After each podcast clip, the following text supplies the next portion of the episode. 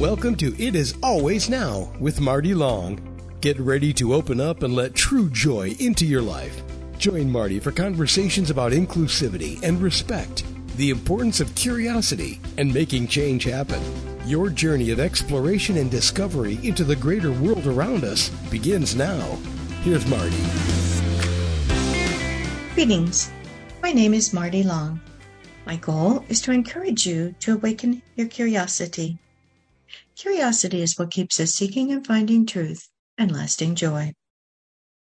So, I'm going to talk about my top 10 places that I've traveled to, the top 10 books that I've read, and the top 10 movies that I've seen.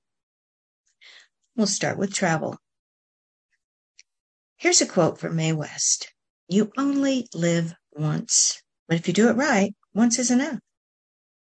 The Dalai Lama. Once a year, go to some place you've never been before. And you know, I have to say, you don't have to leave the country. Sometimes you don't have to leave your state. If you live in a really big city, I bet there's plenty of little places, nooks, crannies, museums that you haven't been to. Just go somewhere you haven't been before. Now, here's my travels that I've been to that looking at it, at least at this moment in time, these I would call my top 10. Number one, years ago, I was able to take a picture of the Christ statue in Rio de Janeiro while standing at the foot of it on a foggy day. At the time, I was frustrated that it was foggy but I've come to see it as a great example of how distant God sometimes seems. And I still get the same feeling I had when I look at the picture and think about it. Mandello del Lario, Italy.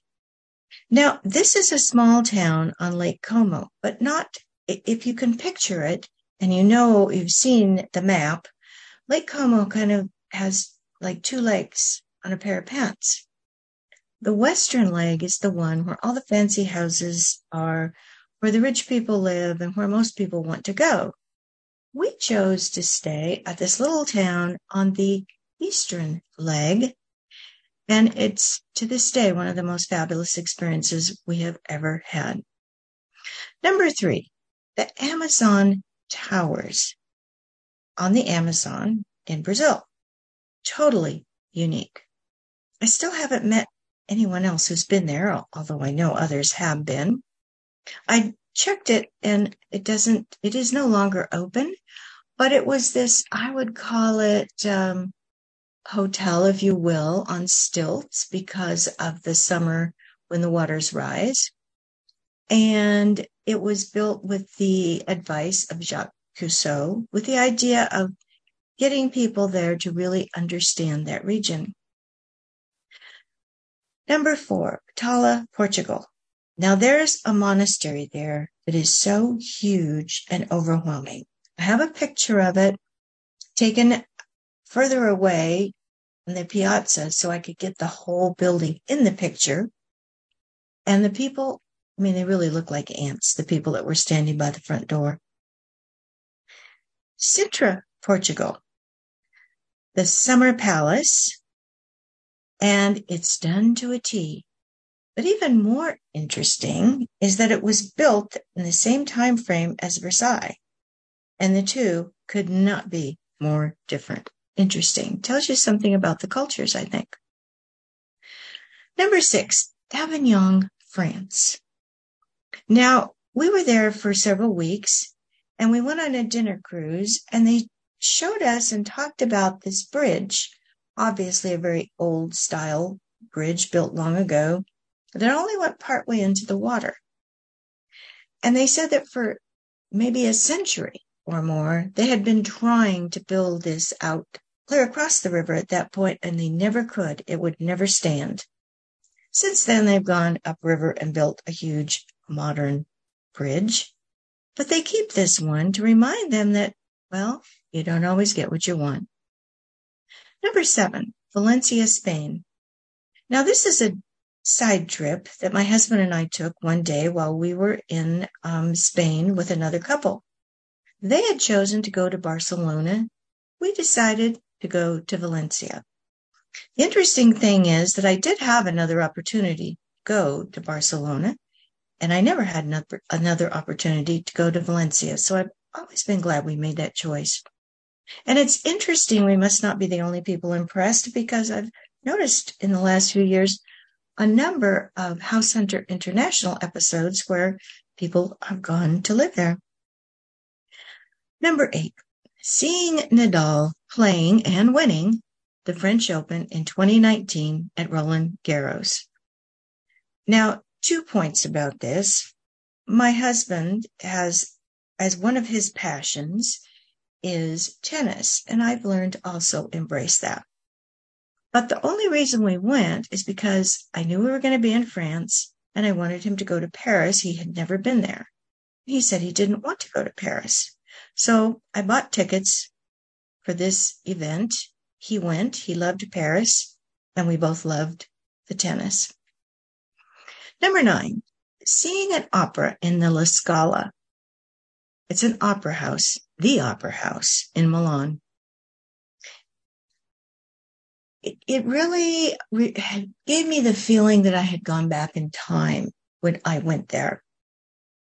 And I enjoyed it, but I enjoyed it most in the second half because somehow during the first half, I was only focused on the stage. And of course, it was all in Italian. And I didn't realize until I suddenly saw, as the second half began, that there actually was a little reader on the back of the seat in front of me that was translating it into English. If I ever go back, I'll know this time. And number 10, a restored ruin near Peniche, Portugal. For a while, I know they had a lot of House Hunter International or several episodes about people going. This is some years ago. It was kind of a trend. People would go buy one of these ruins and restore it into a livable place. And I swear, if I could have had the money and the opportunity, I would have bought the one next door. Now, they say when you're answering questions on a personality test, you must come and put down the first thing that comes to your mind. Now, I'd already narrowed down the places that I've been in my little YouTube video, the places I've been to.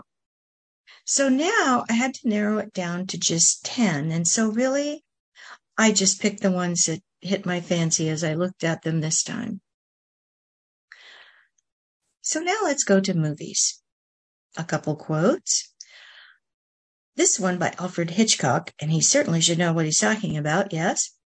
A good film is when the price of the dinner, the theater admission, and the babysitter were worth it. But there's kind of a catch, you know, if you don't go, you'll never know. There's one.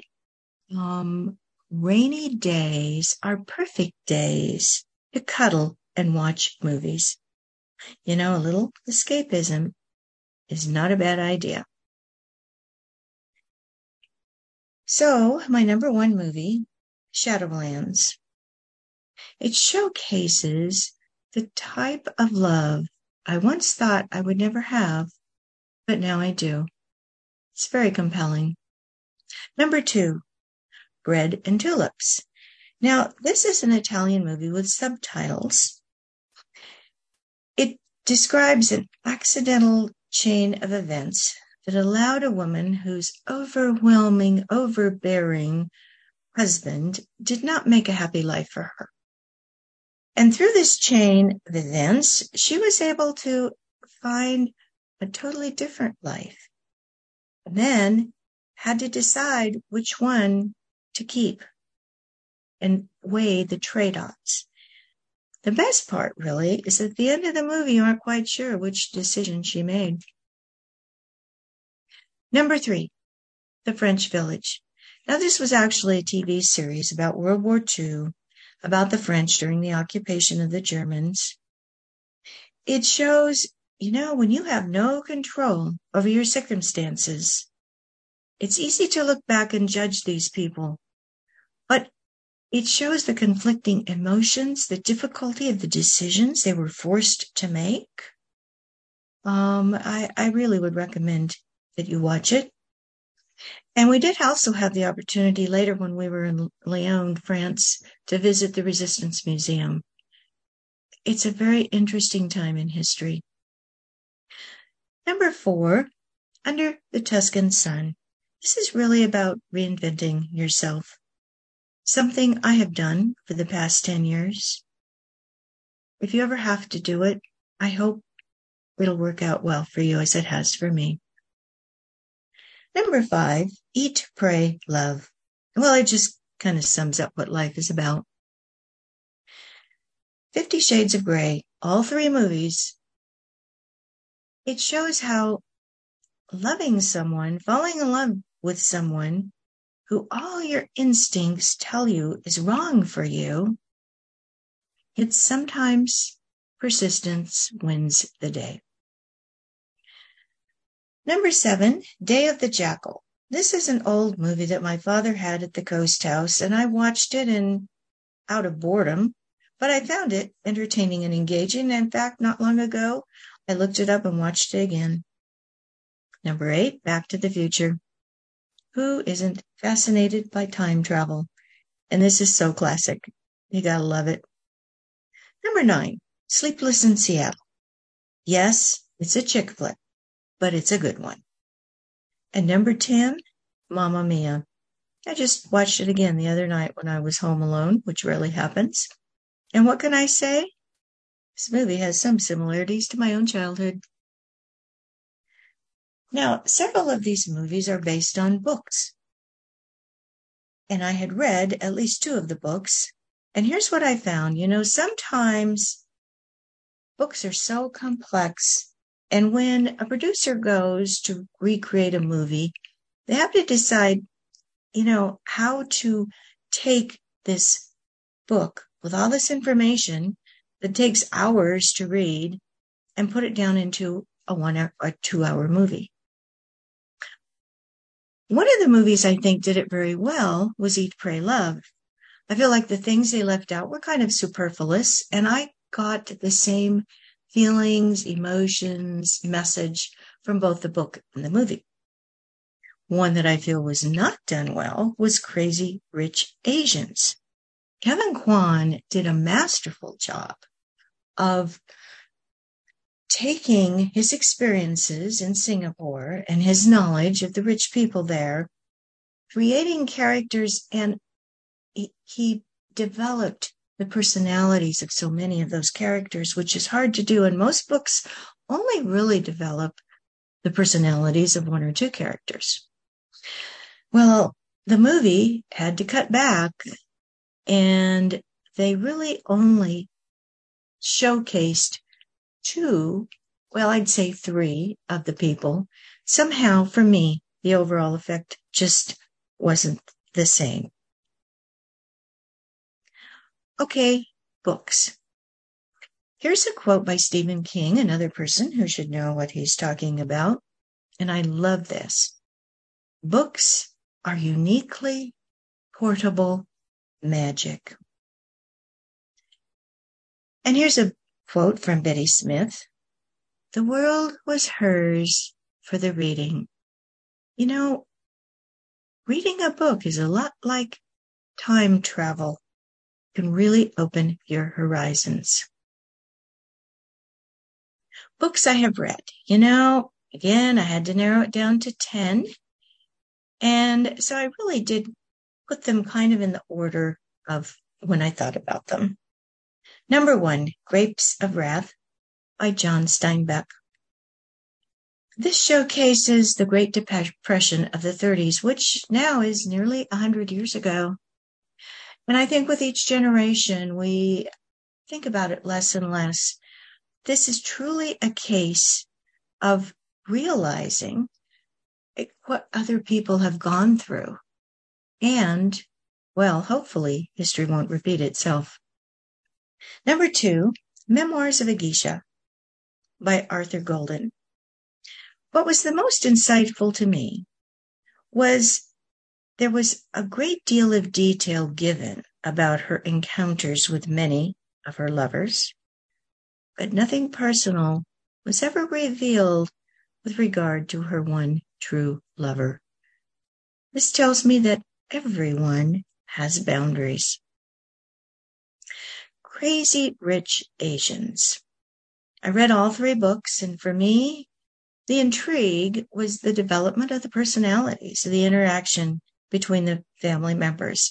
And even though this is about some, you know, rich family or families far, far away, I think there's some significant, you know, correlations between perhaps our own families and those. And that's one of the things that makes those books intriguing.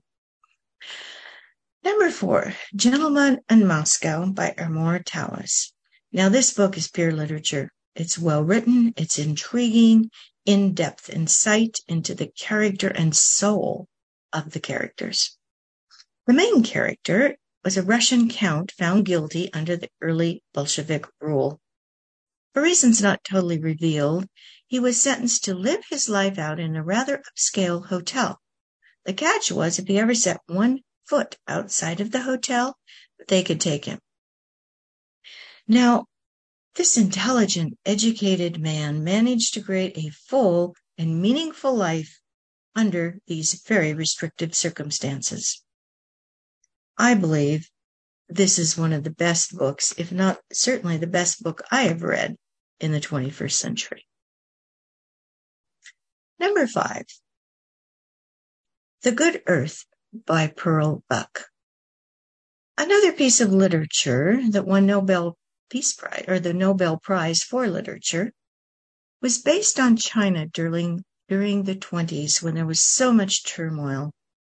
And it really showcases the strength and ability of human nature to start with nothing and slowly find ways to make yourself ever more self sufficient. Number six, the diary nannies. So a struggling graduate from NYU was trying to pay for not only school, but her microscopic studio apartment. So she takes a position caring for the only son of family X. She rapidly learns the insane amount of juggling involved in a Park Avenue wife's life. Who doesn't work, cook, clean, or raise her own children, and yet she somehow seems to have a smooth day. Well, the book is written in a very engaging and readable way and good for a lot of laughs. This next book is about spirituality, Mere Christianity by C.S. Lewis. He has been touted as the greatest Christian apologetic of the 20th century. And honestly, should you be at all interested in my beliefs, I find nothing in that book I disagree with. The next one is an analogy. Who moved my cheese? You know, change is inevitable. Yep, most of us are uncomfortable with it and for all the right reasons. Now, through this simple story, Dr. Spencer Johnson illustrates how people react to change and how we can manage change in a more constructive way. I think it's still a very credible book. You know, there's so many books, and so books come and go and kind of fade away. And if this is one of the books you missed, I would recommend you go back and read it. I was actually required to read it when I worked for McKesson, and I think many other companies did the same thing. My last two books are about science. Not that I didn't enjoy them, but I admit they're deeper and take more effort to read. So perhaps that's why they're nine and 10. I don't know. The first one, Chaos, Making a New Science by James Gleick. The message that jumped out at me is the danger of basing sweeping conclusions on limited data. We only can go back two, maybe 300 years and say that we have solid data to base our conclusions on. And yet the earth I mean, the amount of time this earth has been around makes those one, two, three hundred years minuscule. Just saying. Number 10, Reality is Not What It Seems by Carlo Rovelli. And no, I haven't finished the book yet. But so far, he has described how our understanding of reality has evolved over time. He moves through logic that brings our current time to conclusions. Well, the bottom line, there's a vast universe still largely undiscovered. Now, I want to talk about the book I never finished. I started reading Gone with the Wind one summer when I was in high school. I found it quite engaging for the first two thirds of the book. And as you know, it's not a short book. But then it began to bog down. There's kind of predictable cycles. I remember putting the book down and thinking, I know how this is going to end. So I turned to the last page and sure enough, just about what I expected. Come to think of it, I stopped watching the movie in about the same place. I like what C.S. Lewis said. I mean, there are people who it's like, oh, you start a book, you have to finish it. Well, here's what Lewis said. On the obligation to finish a book. And this is in his Mere Christianity, the chapter on time and time beyond. He says, it is a very silly idea that reading a book you must never skip. All sensible people skip freely when they come to a chapter which they find is going to be of no use to them. Thank you, Dr. Lewis. So there you have it. Perhaps you will want to read some of the books or see some of the movies I've listed. But why not take this as a challenge to make your own lists? Perhaps different topics. If you do, I'm quite certain you will find, as I did, that you will learn more about yourself while doing it. So remember, now is always the time to open your mind to the world around you. It is always time to develop what you really are at this moment and where you're headed. It is always now.